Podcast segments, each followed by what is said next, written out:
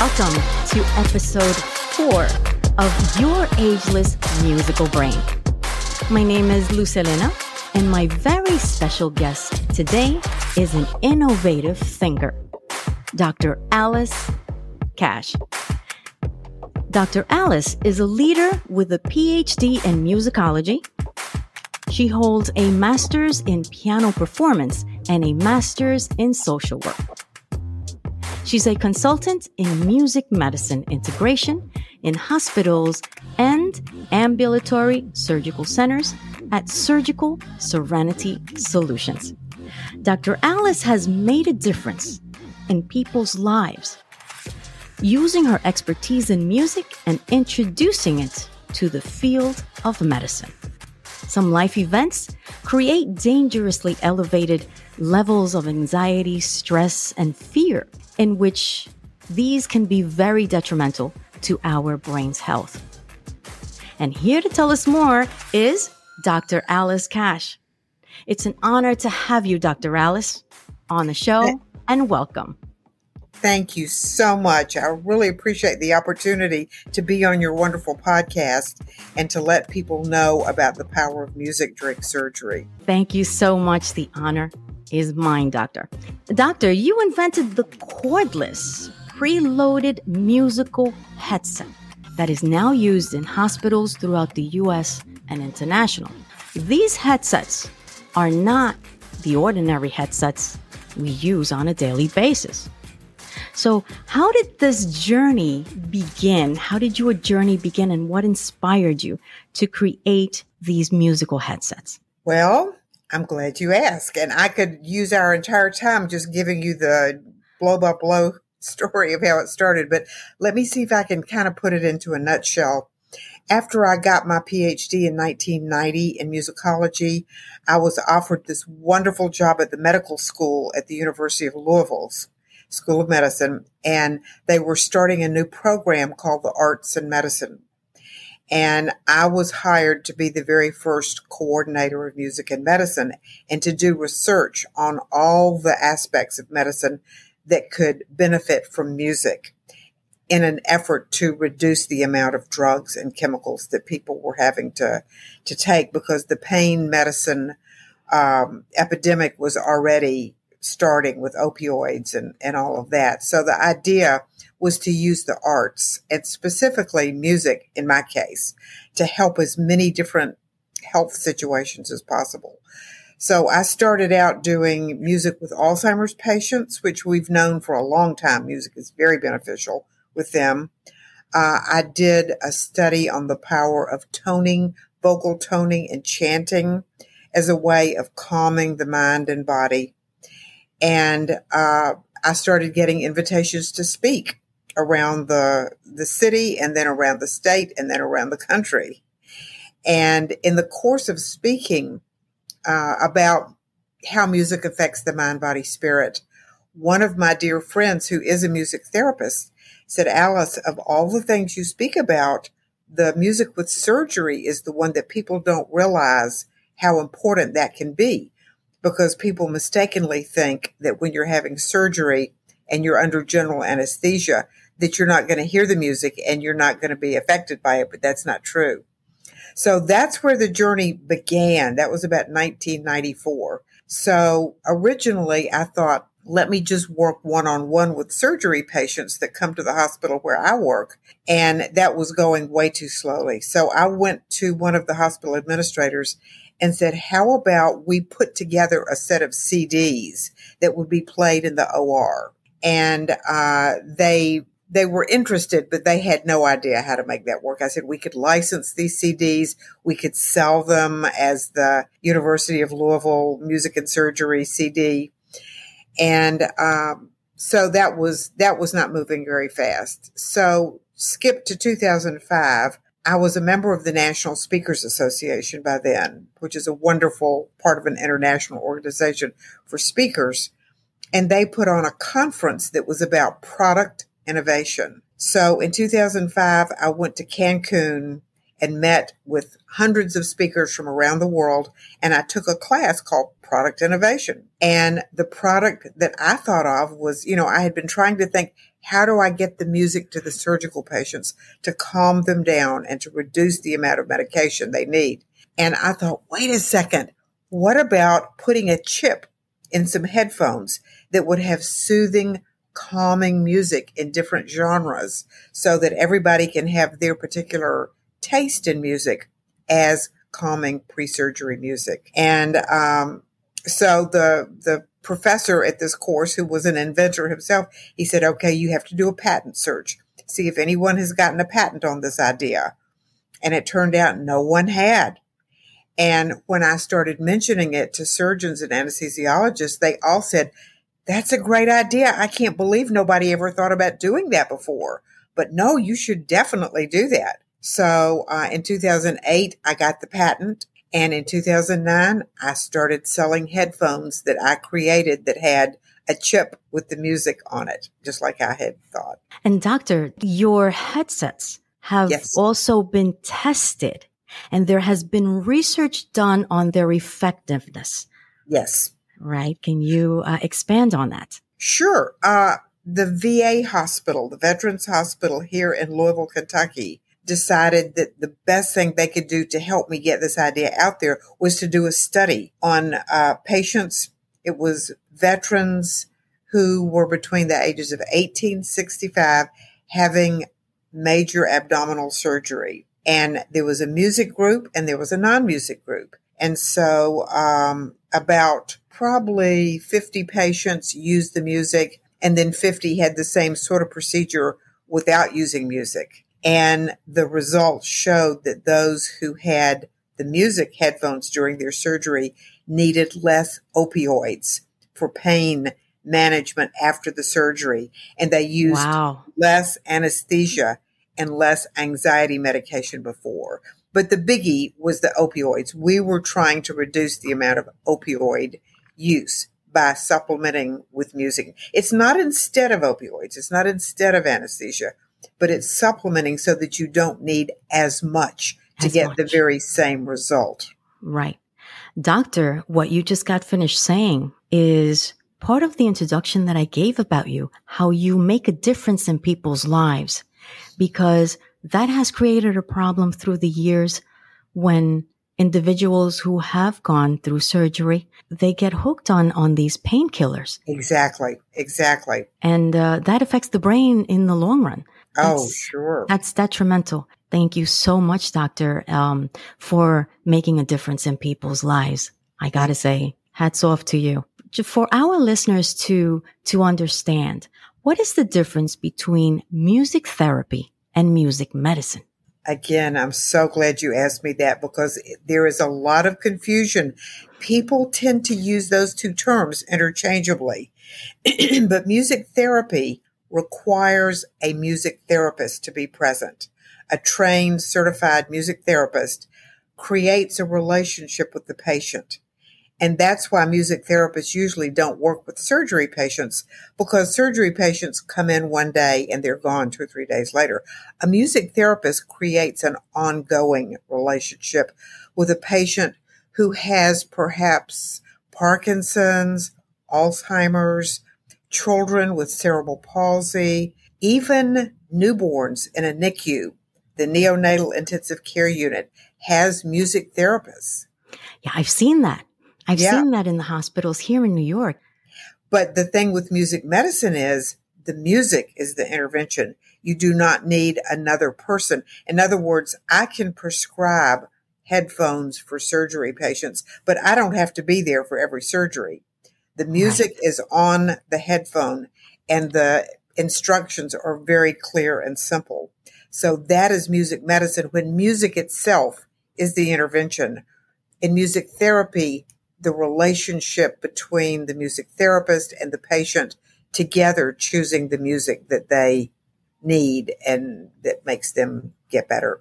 That's That's the difference. That's the difference, yes. And with your headsets, nurses get trained, am I right, to place well, them on, they, on patients? Yeah, they They do, but really the training is just how to turn on the headset and how to explain to the patient the benefits of using this music. It's always uh, an option. You know, nobody is going to have to use it. But the nurse simply explains to the patient that people who listen to the music of their choice, and they can choose classical, jazz, new age, lullabies, or memory care music. And when patients have this music prior to the surgery, during the surgery, and into the recovery area, they typically use less opioids, less anesthesia, and less anxiety medication. And not only that, one of the things I, I really want to add is when patients are in surgery, there are conversations they don't need to hear. And in joint surgery, they have drilling, hammering, and sawing. Oh, just the, the and, and I mean, who wants me to chills. hear that? Who wants yeah. to hear that? So the thing that really was one of my um, final straws that made me say, I've got to create headphones for the patient and not just have ambient music playing.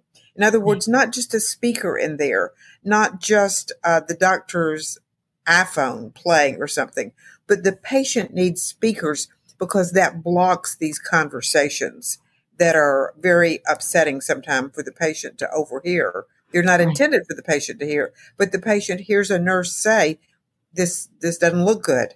This is worse than we thought.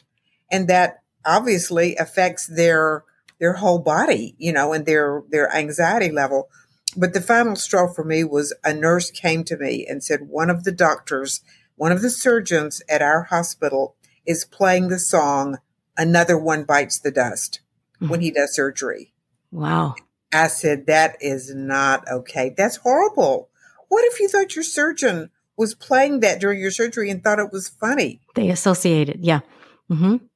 So that's when I said, we're going to have headphones for the patients that play purely instrumental, soothing, beautiful music, usually music that is not familiar to the patient, because we do have such strong associations. Yes. And you never know if you play like a popular song from the eighties, let's say, and that's the song that your boyfriend broke up with you when you all were listening to that. You don't want to hear that during surgery. That's going to hurt. It's going to hurt. Chosen mm. music that yeah. is mostly unfamiliar music in that genre. So classical music that's not even really familiar classical music, not familiar jazz, not familiar new age. Uh, yeah. The lullabies you might recognize, but that's mostly for kids that they listen to that during their surgery. And then the memory care is for older people that it, it's not going to be a problem for them to hear Tiptoe Through the Tulips or In My Merry Oldsmobile. Yeah.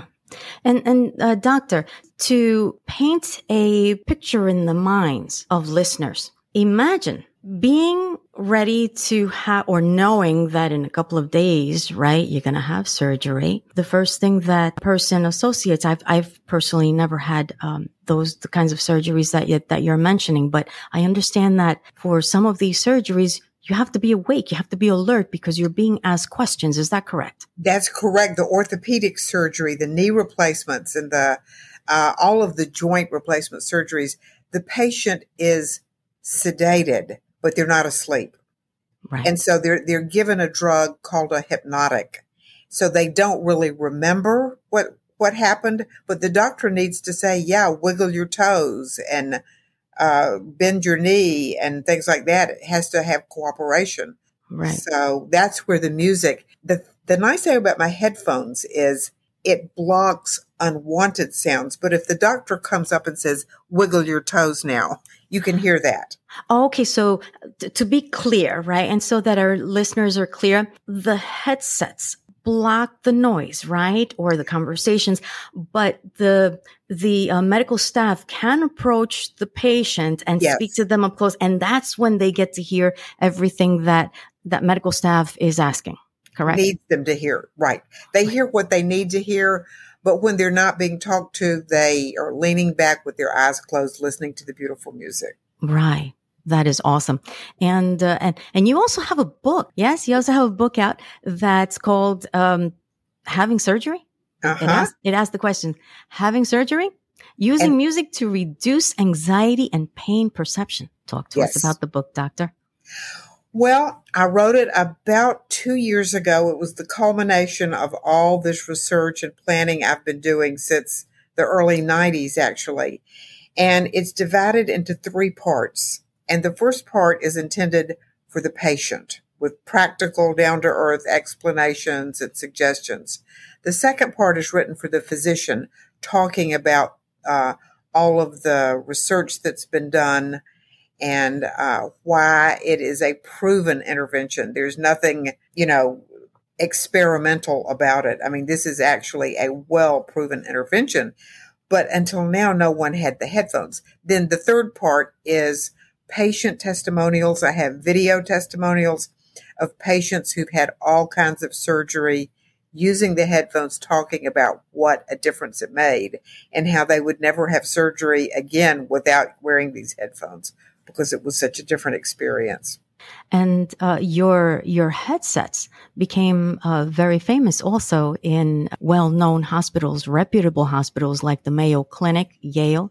Yeah. Yes, uh, the Cleveland Clinic, uh, the Johns Hopkins Hospital, um, the V As around the country.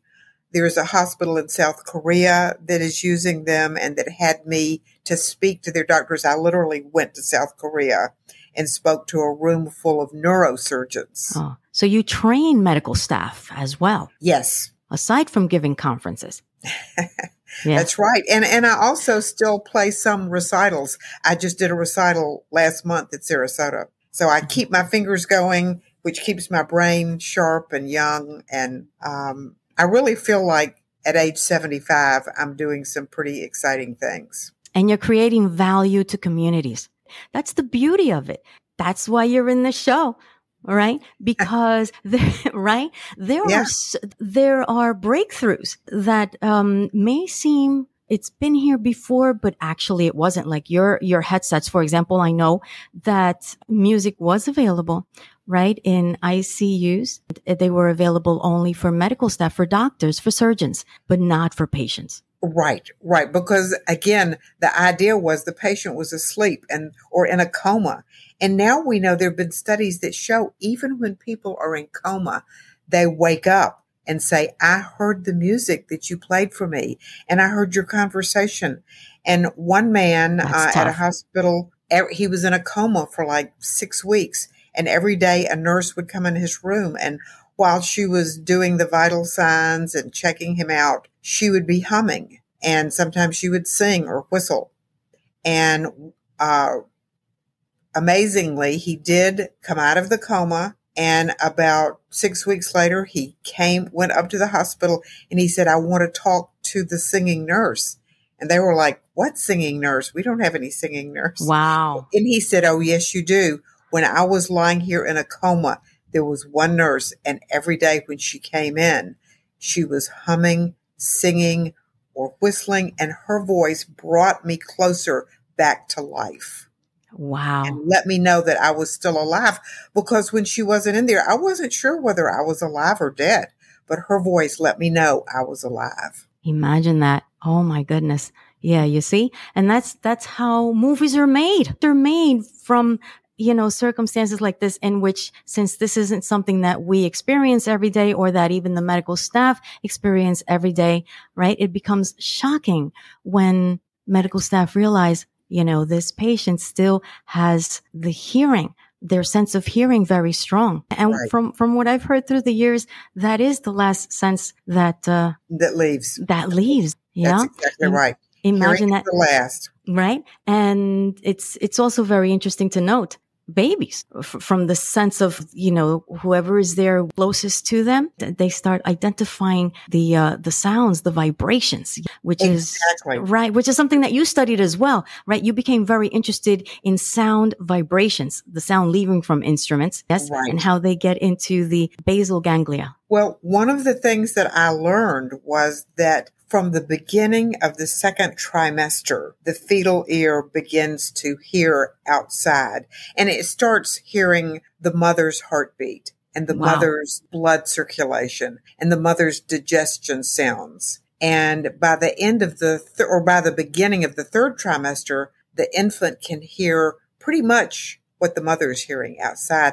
That's why it's so important during the third trimester of pregnancy to have a healthy sonic environment and no shouting, no yelling, no loud rock music or anything like that. You want a peaceful environment. And if you begin singing to the baby the third trimester, when she's born, she will recognize that same music and calm down quickly. She already knows her mother's voice. She already knows her father's voice and siblings like that. So it's really good to talk to that baby, talk and sing preferably talk, sing. during the third trimester every night. Yeah, that's that's awesome. Doctor, it's been an honor. It's been a pleasure. I look forward to having you in another one of my shows in sure. the very near future. All right. I look forward to that too. And thank you so much for giving me this opportunity. Oh, you're very welcome. Oh, and can I mention my website? Of course you can. surgical serenity solutions dot com. If you go to surgical serenity solutions dot com, you'll get all the information about the book, about the headphones,